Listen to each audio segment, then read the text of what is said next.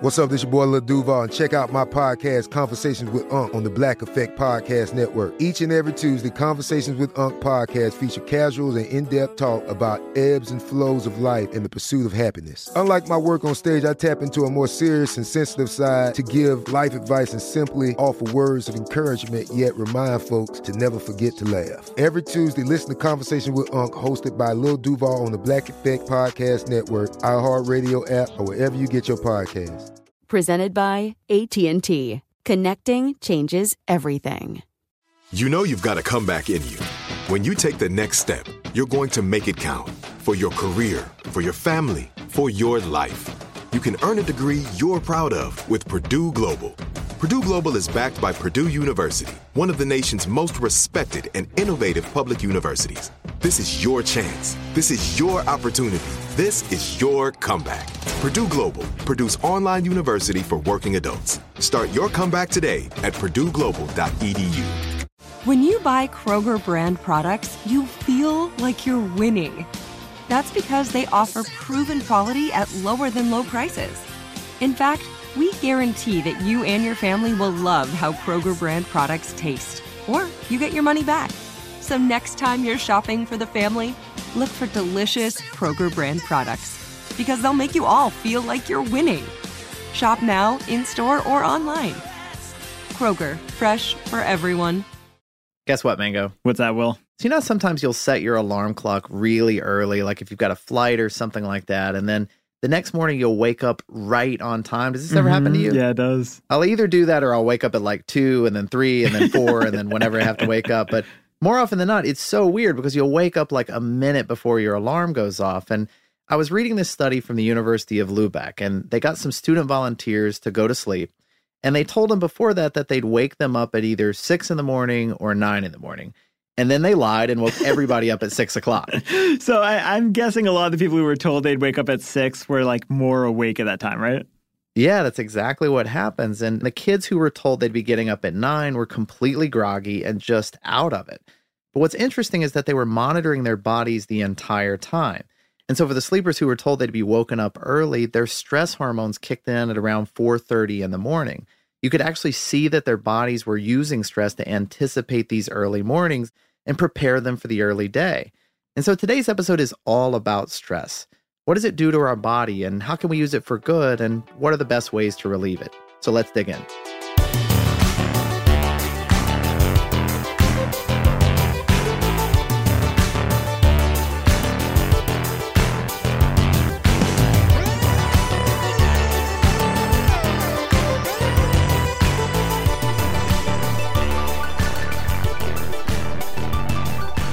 Hey there, podcast listeners. Welcome to Part Time Genius. I'm Will Pearson, and as always, I'm joined by my good friend Mangesh Hattikudur.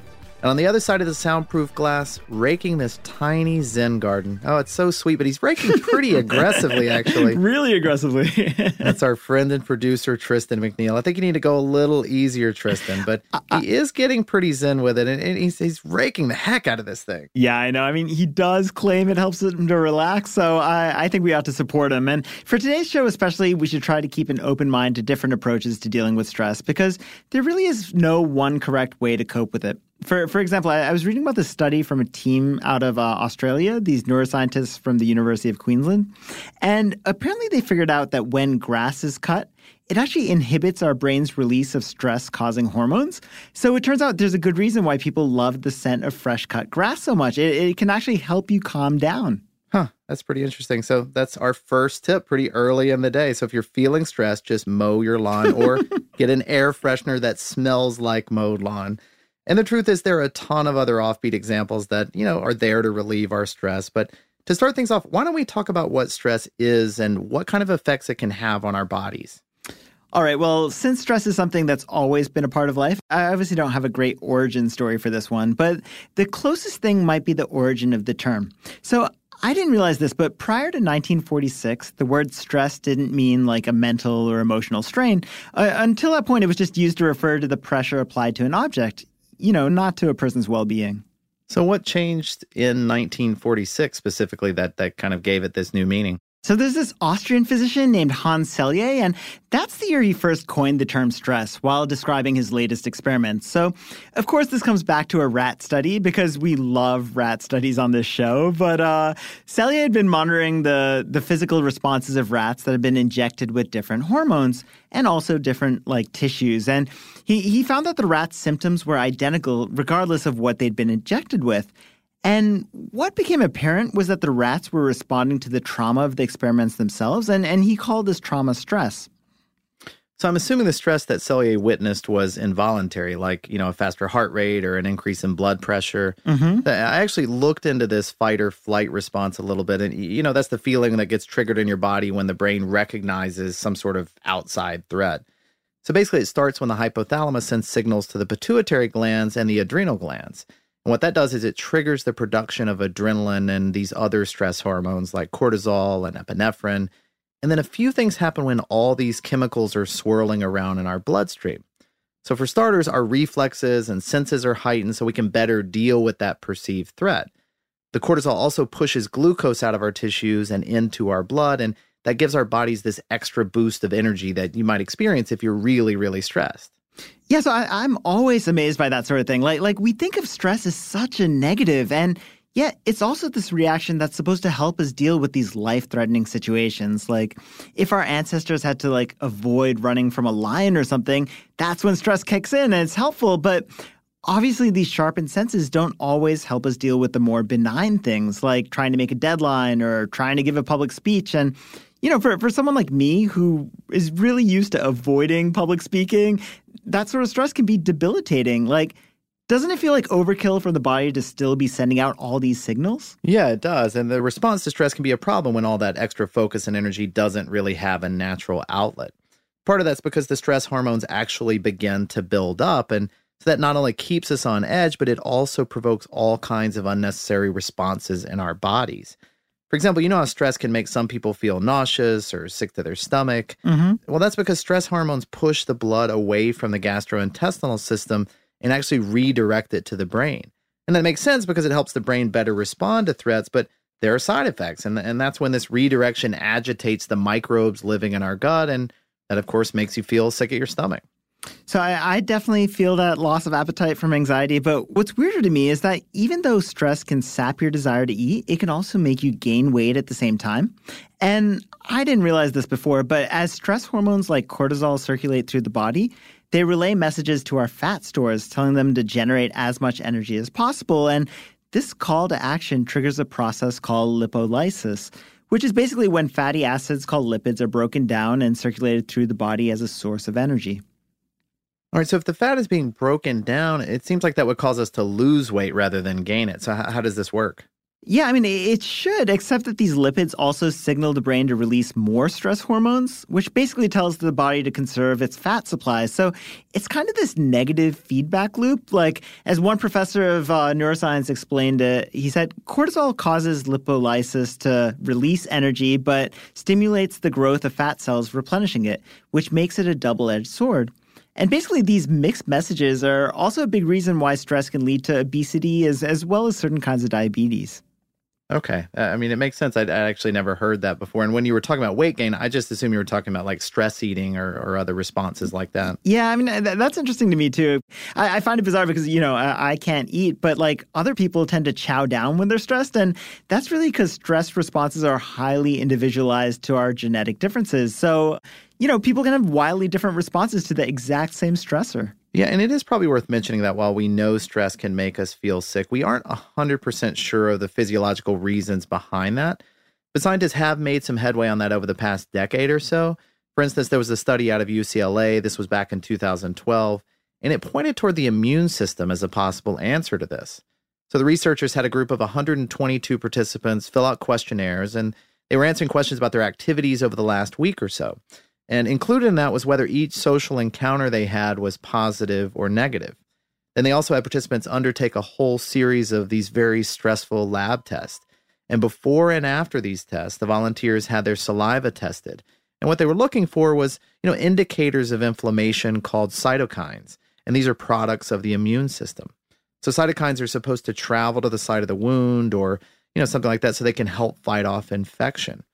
So the researchers were trying to see if the stress would lead to a rise in these cytokines, and amazingly, it did. After the participants engaged in negatively stressful activities, things like arguments, their levels of cytokines went way up, which is pretty wild when you think about it. It's like our immune system is responding to an emotional or maybe a mental wound in the same way that it would a physical one. Oh, that's crazy. So, uh, I mean, are, are there any negative effects of this? Like, like, have scientists figured that part out? Well, there definitely are. I mean, the reaction can lead to some pretty major problems in the long term, including stuff like heart disease and even cancer. You know, because like we mentioned, these cytokines are looking for a wound to work on. And when they don't find one, they just keep circulating and inflame regions that really don't require their attention. Huh. Uh, so, is there any way to prevent these unneeded cytokines from circulating? I, I, mean, besides trying to avoid any of these stressful situations we put ourselves in? Well, I mean, that's pretty much the only solution. And this was actually the takeaway of the study. I've got a quote here from the paper's author, Shelley Taylor. She says, the message is that the flotsam and jetsam of life predict changes in your underlying biology in ways that cumulatively could have a bad effect on health. What this tells me is that people should be investing in socially supportive relationships and they should not court relationships that lead to a great deal of conflict. so don't hang out with enemies all the time. yes, don't hang out with bad people. See, it's such sound advice we're providing. I also know from my own experience, I, am not always the best at evaluating my own stress levels. So it's actually something I looked into. And did you come across this uh, this scientist named Stephen Cole in your research? I don't think so. It doesn't ring a bell. So uh, Cole was basically bothered by our inability to measure our own stress. So he wondered, like, what if our brain's automatic stress assessment doesn't translate to a conscious awareness of it? So, are there actually subconscious signs that we're feeling stressed, like things we might not even notice in ourselves? So, that's exactly what Cole and his fellow researchers wanted to find out. And, and to do it, they enlisted 143 volunteers and had them wear these audio recorders for two days.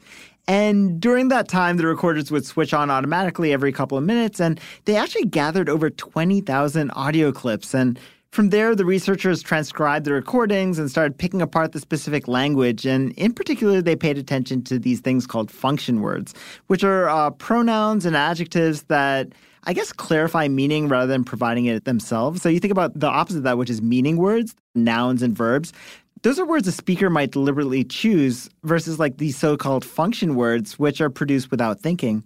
And the idea is that maybe these function words could theoretically give you a glimpse of what's going on subconsciously. Hmm. so were the researchers able to link certain words to feelings of stress yeah, the, the study found that a volunteer's use of function words was much more accurate prediction of gene expression than even like an individual self-report about his or her stress levels. So, for example, participants who exhibited stressed out gene expressions talked less overall, but when they did speak, they used more intensifying adverbs such as like really or very or incredibly and they also used fewer third person plural pronouns such as they or their. All right, all right. I'm, I'm writing all these down for later use. This is good. well, I mean, there's a reason. Like, like according to the researchers, uh, we use they or their less, and and that's because people tend to focus inwards. And of course, there's still much more research to do on all of this. But if these initial findings hold up, it could actually be a new way for doctors or even like your phones or your watches or your Alexas to spot mm-hmm. if you're stressed out, and all that by just listening to the words you use. That is pretty incredible, and, and, also a little bit weird to think about, but uh, but yeah, very interesting. And it, it, reminds me there are actually a few other symptoms of stress that I wanted to talk about, and, and one of these is is whether or not it can really make your hair turn gray. Well, as someone whose hair has all turned gray since I've had kids, I'm very interested in who to blame for this. But uh, before we dig in, let's take a quick break.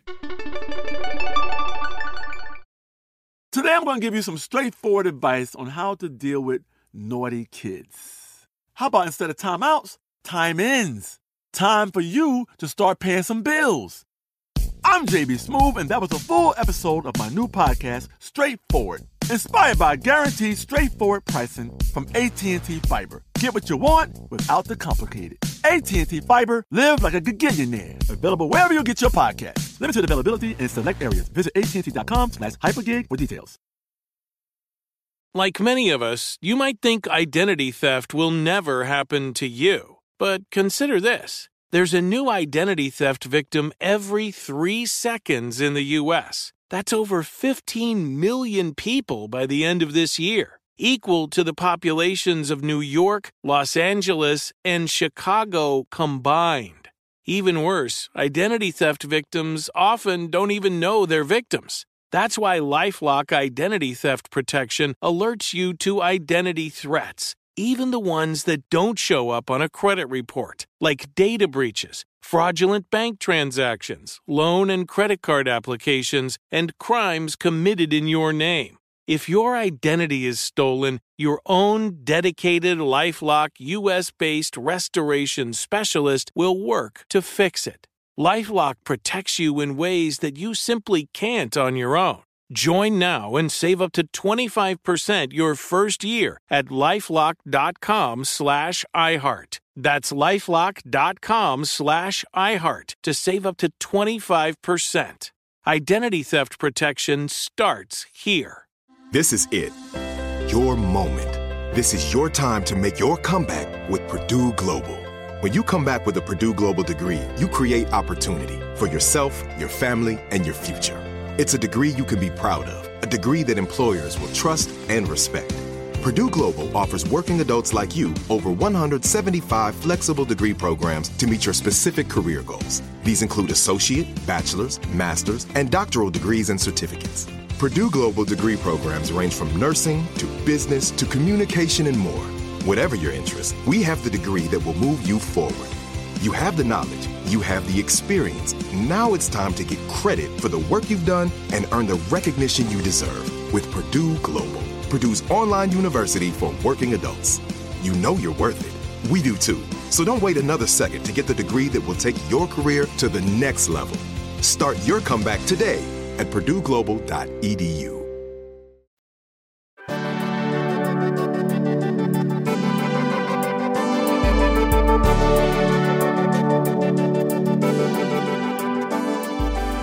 You're listening to Part Time Genius, and we're talking about all the different ways stress can affect our bodies. And Mango, I've got bad news for you. There's one thing stress doesn't do, and that's turn your hair gray. So I'm definitely a little confused by this because I, I, look at Obama and George Bush and how their hair turned color like pretty soon after they got into office. And for some reason, our current president's hair has stayed the exact same color. But are are you saying stress makes no contribution to these like Bonnie Raitt streaks in my hair? You know, I've always wanted to tell you how much you reminded me of Bonnie Raitt, so I'm glad you finally brought it up. But you know, despite what many people think, there's actually no clear scientific link between stress and going gray. And it turns out it's actually a person's genes more than anything else that determine when their hair turns gray. So, why is that when like my kids started talking a lot and bossing me around, that's when my hair went gray? I think it's just getting older, Mango. I mean, it's the same thing for the presidents that you talk about, or, or, or most of our presidents. And, you know, while we don't know the exact genetic reason why most people go gray as they age, we do know that it ultimately comes down to these melanocytes, which are these pigment cells that give hair its color. So when you're younger, the cells work to fight off damaging compounds like hydrogen peroxide, and these would otherwise cause oxidation if they were allowed to build up on the scalp. But as we get older, our genes have a harder and harder time keeping that oxidation at bay. And so, according to one theory, as the hydrogen peroxide accumulates over time, our melanocytes start to die off. So, you know, once our follicles begin to run low on their only source of pigment, they start producing colorless or, or gray hair instead. So, I mean, I'm going to accept that answer, but but I also feel like, you know, these old wives' tales have been going on for long enough that there has to be some validity, right? Like, is there any truth to any of it? Well, there actually is one thing that kind of redeems their tale, and, and that's because cellular strain that's brought on by oxidation, it is actually known as oxidative stress. And that's different from the kind of emotional stress that we've been talking about, though it's still somewhat connected. So this comes from Miri Seiberg of the Global Dermatology Institute, and as she says, a very strong chronic stress is known to increase oxidative stress. And there are studies that document correlations between extreme emotional stress and increase cellular uh-huh. oxidative See? stress. I, I got it. No, you didn't let me finish here, Mango. So this is not to say that we gray every time that we fight with our children or spouses. That was what she said at the end of it. well, well, well, family and work stress might not turn our hair gray. Uh, there is one thing that does lead to hair loss. Because oddly enough, losing your hair is a coping mechanism when we're going through exceptionally hard times. So I do have my kids to blame. This is good to know. well, for, first, uh, it, it helps to know the life cycle of our hair includes three phases. So I, I'm going to talk through that. The last of which is this resting period called the telogen phase. And hairs in this stage are no longer connected to a blood supply, which, which means they're no longer growing either. Now, usually about 8% of our hair is in this dormant stage at any given time. And this is all completely natural, right? Like hairs in this telogen phase stay put for around three months or so and then they kind of just fall out gradually as we go about our lives. All right, so then how, how does stress figure into this?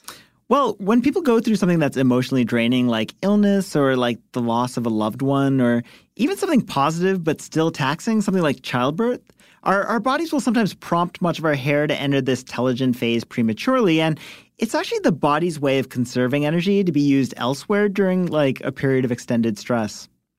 All right, so let me get this straight. Not only do you have to get through a tough time, but when you finally get to the end of it a few months later, all your hair falls out. I mean, it, it kind of feels like a raw deal to me. Yeah, it is. but you know, we've been concentrating on the negative here, which is a little uncharacteristic for us. But the truth is, not all of stress's effects on the body are bad ones. There are actually upsides to emotional or mental pressure. And, you know, for one thing, experiencing stress better prepares us to handle it in the future. And the reason for that really comes down to mental conditioning. You know, whenever we encounter a stressful situation, our prefrontal cortex takes notice of this. And remember, this is the part of the brain that handles executive functions that help us cope with different threats. So the next time we're faced with a mild stressor that we've handled before, the prefrontal cortex is able to overrule those warnings and and that makes the stress much easier to bear than it was the last time. I'm actually glad you're pointing out how stress can make us more resilient because one of the things I found out this week is that having a well rounded view of stress can actually help you live longer. So, why is that? This is according to a study from 1998 when uh, researchers asked about 30,000 adults in the US about their opinions on stress. And the participants were asked to report how much stress they'd experienced in the past year and whether or not they believed that stress was negatively impacting their health. Then, eight years later, the researchers determined that high levels of stress had increased the risk of dying by 43%, but only in the people who had said stress was making them less healthy. Hmm. So, what about the people who reported high stress levels but didn't think it was hurting them? I mean, that's the craziest part. Not only were those people less likely to die prematurely, they actually had the lowest risk of death of all the participants, including those who'd reported low stress levels. So it really seems like stress itself isn't the problem. It's kind of how we think about it or deal with it that makes or breaks us. Well, that sounds right. And of course, there's a little caveat there. I mean, simply being exposed to stressful situation doesn't equip us to handle them better next time.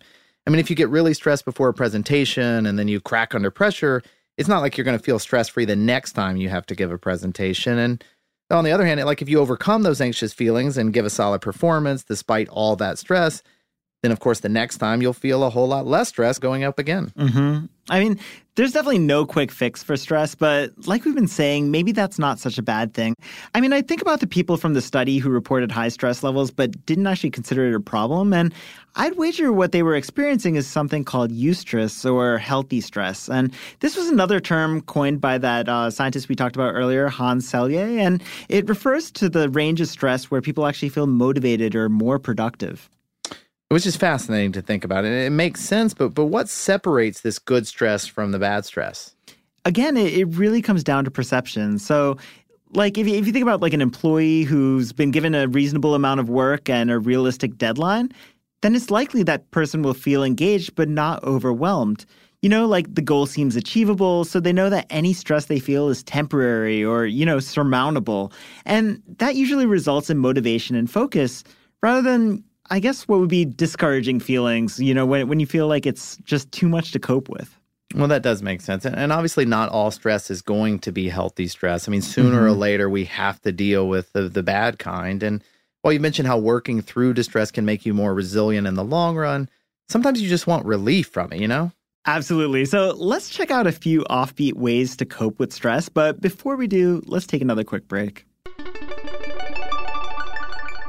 Today, I'm going to give you some straightforward advice on how to deal with naughty kids. How about instead of timeouts, time ins? Time for you to start paying some bills.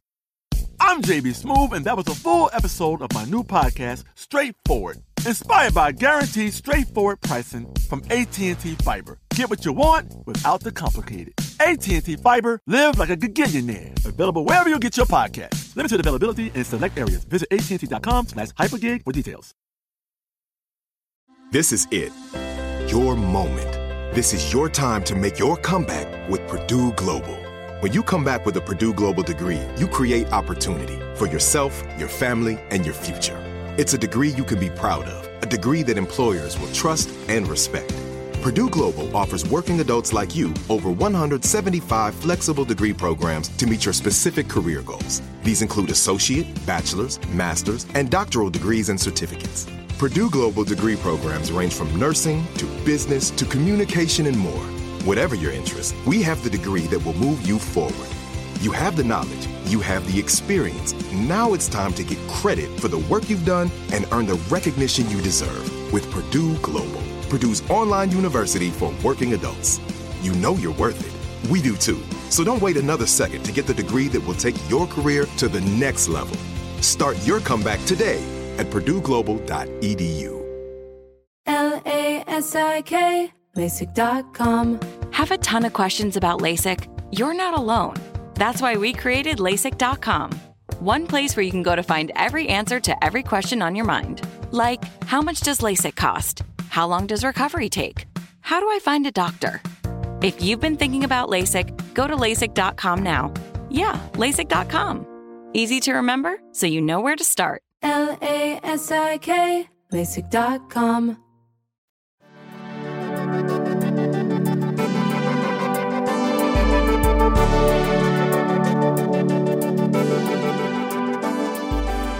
Okay, well, so why don't you go first? What's your favorite time tested way to de stress? All right, so this isn't anything I've tried before, but I came across this study on acupuncture, and I've always been curious about acupuncture. And this study was from a few years back, and it, it really shed some light on why the practice might be so effective at relieving certain people's stress. Now, acupuncture is, of course, a big part of traditional Chinese medicine, and it actually dates back several thousand years. But for all that time, the treatment has largely been seen as really more of a placebo in the eyes of Western medicine. And it seemed to work as a form of pain management, but you know, researchers weren't sure exactly why. So I, have actually done a course of acupuncture for this arm injury I had, and I was really skeptical going in, and, and then I found it really helpful. But I was also curious whether it was just like a placebo thing. But you're kind of saying that someone's cracked the case on why it might work? Uh, well, maybe. I mean, there was a team at Georgetown that took on this challenge back in 2015 and they found that acupuncture might actually work by suppressing some of those stress hormones that we talked about earlier. So, in humans, our central stress response is called the HPA, and this stands for the hypothalamus pituitary adrenal axis. And believe it or not, this complex feedback system is linked to an acupuncture point on our shins, of all places. Huh. Now, luckily, there appears to be a similar point on the paws of what else but rats. rats. And so, researchers were able to use them for a study instead. And so, First, they stressed out the rats by exposing them to cold conditions. And then they tested how these cold rats responded to stimulation on that specific paw point. And so it turns out the acupuncture greatly reduced the activity in the rat's HPA axis and it was blocking the production of stress hormones. And this is much like the anti anxiety medications might do. So, you know, while there's still more research to be done, the evidence does suggest that acupuncture holds more water than many people give it credit for. Well, for those of you out there who have no interest in like poking yourself or prodding yourself before a big speech or game or whatever, you can actually make do with stress toys. And this is anything from fidget widgets to paper clips to stress balls to silly putty, even that little Zen garden that Tristan's been raking the heck out of for half an hour. And he's he's only getting more aggressive with it. I know. but the strange thing is, it really works. So uh, there's this pair of researchers from Polytechnic Institute at uh, NYU, and they've been doing a study on these kinds of objects, and they claim that stress toys function as, quote, playful secondary interactions that are able to engage bodily movement, affective states, and cognition to support primary serious tasks. I mean, it feels like a highfalutin way to talk about paper clips, but but I get it, and and and I'm curious. I mean, have there been any studies just on stress balls? Because it feels like there was a time when these things were the most popular thing in the world. Like you remember this, and everybody was giving away these stress balls. I know. I, I feel like I came back with like three stress balls a week just from walking around campus or whatever. But uh, there's actually no definitive research on it. I did find one study that showed that brief distractions actually help people concentrate. So you think about like checking your email or watching a short YouTube clip or, you know, all that type of thing can serve as a mini vacation for your brain.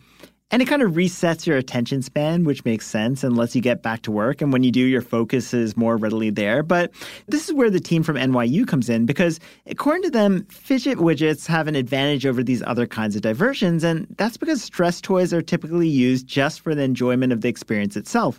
So, with something like a smartphone game, like you might find relief from work, but you're also setting a new kind of goal as you're playing it. Like you got to beat this level or you've got to get this high score. And yeah. on the other hand, like when you're squeezing a stress ball, all you're doing is squeezing a stress ball. right, right. I right. mean, it's something that's done just as a simple form of mindless fun. And it actually stands a better chance of relieving your stress than any of the other stuff we mentioned. But there's actually this other great study I have to bring up because it involves fake smiles. Oh, fake smiles. All right. Well, tell me about it. So you remember that episode we did on exercise a while back, where uh, there was this one study about how when you smile when you're running, it can improve your endurance. Yeah, I remember that one, but it's it it was only if the smile was like truly genuine, though, right? Yeah, so apparently fake smiles are actually good for something else. So this is an experiment I'd actually pay to witness, but researchers used chopsticks to manipulate participants' faces into one of three expressions. like they use the chopsticks to press their faces into like a neutral expression and a standard smile, and then this so-called genuine smile where it also pressed the muscles around their eyes. And once their expressions were set, the volunteers were asked to complete a series of stressful multitasking activities all while continue to hold the chopsticks in place. See, this is where I'm jealous of scientists because even if you didn't actually believe there was something you could find for this, you could just say, like, we're trying to study for this for science. So I'm going to stick some chopsticks in your face and move your face around. But I'm with you. I want to see this experiment too. But I- am curious here, like, how was their stress level monitored, or or was this really just some elaborate hoax, like I said, to get you know to get to be able to press these chopsticks into people's faces? no, it was a real thing, and researchers actually tracked the volunteers' heart rates through the experiment, and they also had each person give a self-report of how stressed they felt at different times, and in the end, the people who maintained the neutral expressions had the highest heart rates of all the participants. And granted, the people with the genuine smiles were the most relaxed and uh, gave the most positive reports. But even the people who were forced with standard smiles, they responded more positively than those who didn't smile at all. I mean, that is pretty amazing. So I- I'm going to try that the next time I'm stuck in traffic. I'm going to keep some chopsticks in my glove compartment. And then when I get stressed, I'm just going to pull them out and just shove them into my cheeks. well, I, I don't know if that'll make you feel better, but it's definitely going to make me feel better. All right. Well, I do want to talk about one other aspect of stress, and that's the fact that it's on the rise in our country. Now, according to a 2017 national survey, this was conducted by the American Psychological Association, the U.S. is currently undergoing a statistically significant increase in anxiety, and this is the first time since the annual survey launched back in 2006. So we're talking over a decade now. Wow. Now, that may sound vague enough to not worry about it too deeply, but when you couple that with research from Harvard and Stanford business schools, which report that health problems stemming from job stress end up killing about 120,000 people each year, you know, it becomes clear pretty quickly that we can't afford for stress levels to get much higher. I mean, it's literally killing us. Yeah, it's hard not to worry when you hear stats like that, which is another problem in itself because even stressing about stress is bad for you. I read about the study back in 1991 where over 7,000 civil servants in London were asked to rank how much they thought their stress level affected their overall health. And then nearly two decades later, the researchers took those answers and compared them alongside a list of participants who wound up having fatal or non fatal heart attacks in the years since the survey. And this is where things get weird. So the Atlantic reported on this a few years later, and this is how they summarized the findings. 8% of the participants had reported that stress affected their health either a lot or extremely. And by the end of the study, those same people were over twice as likely to have suffered a heart attack as those who believed it didn't impact their health at all. This was independent of how much stress they actually experienced. So while psychological, biological, and behavioral factors are all probably in play here, the takeaway is simply that if you feel like stress is killing you, there's a good chance it is. I mean, thankfully, there are all kinds of effective ways to manage stress, and it's much harder for some than others, but people turn to things like exercise and controlled breathing, as well as chronic stress treatments like therapy and, you know, even certain medications. Yeah, and I also want to circle back to something we talked about near the top of the show, which is that idea of investing in socially supportive relationships. There's actually a good deal of evidence to suggest that a lot of the stress we feel today is made worse by some of the more isolating aspects of modern culture. So, you know, if this world has you feeling anxious, I'd recommend indulging in some good old fashioned camaraderie because, you know, while other people are often a major cause of stress in our lives, in some cases they can also be a way to relieve it. Yeah, that's definitely true. And if all else fails, get yourself a Zen garden. All right, why don't we start the fact off?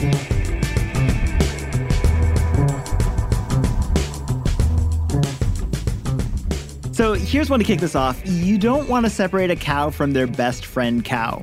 According to research from Northampton University, when cows are penned in with their best cow friends, a pal they've grown up around, their heart rates and stress levels go down. But when they're put in a pen for 30 minutes with a cow stranger, they get more stressed out which, you know, sounds silly, but the buddy system is relevant to farmers because that stress can actually decrease a cow's milk production. Hmm.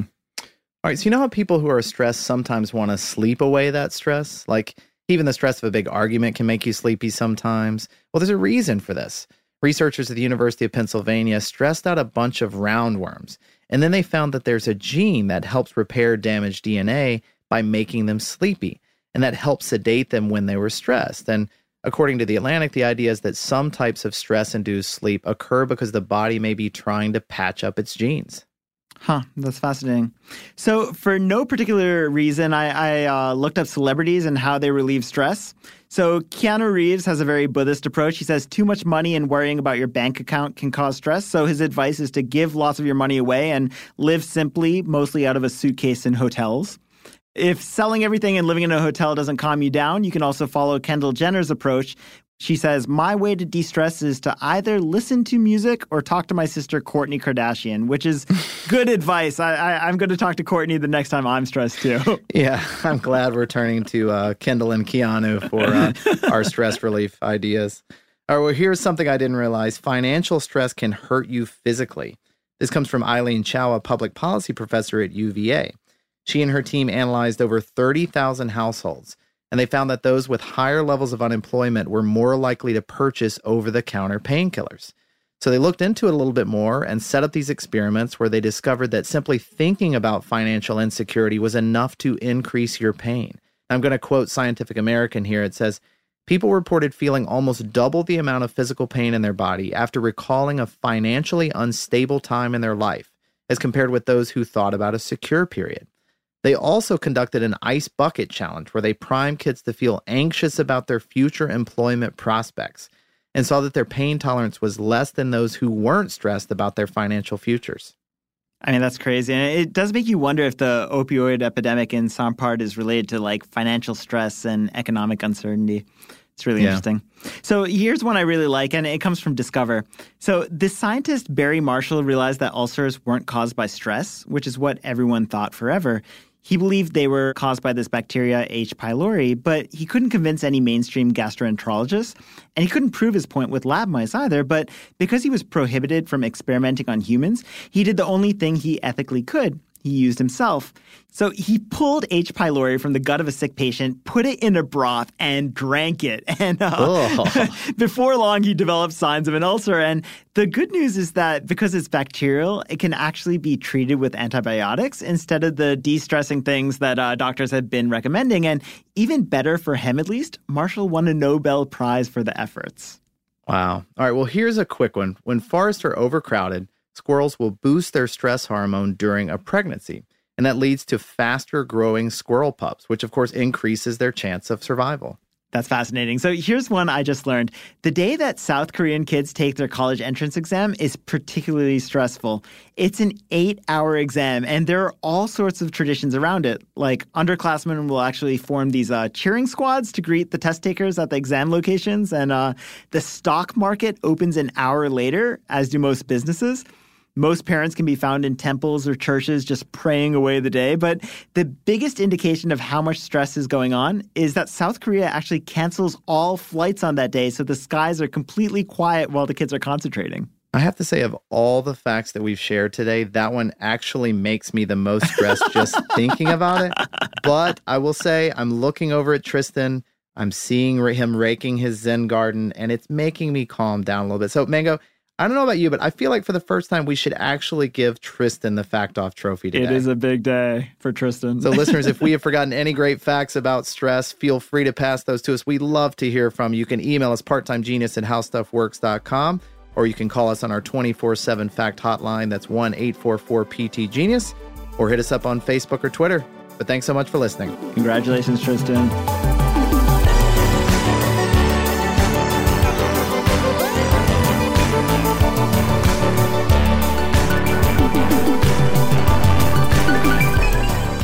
Thanks again for listening. Part Time Genius is a production of How Stuff Works and wouldn't be possible without several brilliant people who do the important things we couldn't even begin to understand. Tristan McNeil does the editing thing. Noel Brown made the theme song and does the mixy mixy sound thing. Jerry Rowland does the exec producer thing. Gabe Luzier is our lead researcher with support from the research army, including Austin Thompson, Nolan Brown, and Lucas Adams. And Eves Jeffcoat gets the show to your ears. Good job, Eves. If you like what you heard, we hope you'll subscribe. And if you really, really like what you've heard, maybe you could leave a good review for us. Did we did we forget Jason?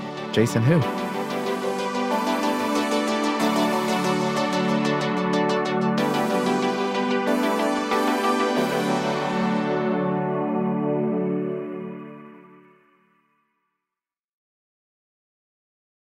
This is Malcolm Gladwell from Revisionist History. eBay Motors is here for the ride. With some elbow grease, fresh installs, and a whole lot of love, you transformed 100,000 miles and a body full of rust into a drive that's all your own. Brake kits, LED headlights, whatever you need, eBay Motors has it. And with eBay Guaranteed Fit, it's guaranteed to fit your ride the first time, every time, or your money back.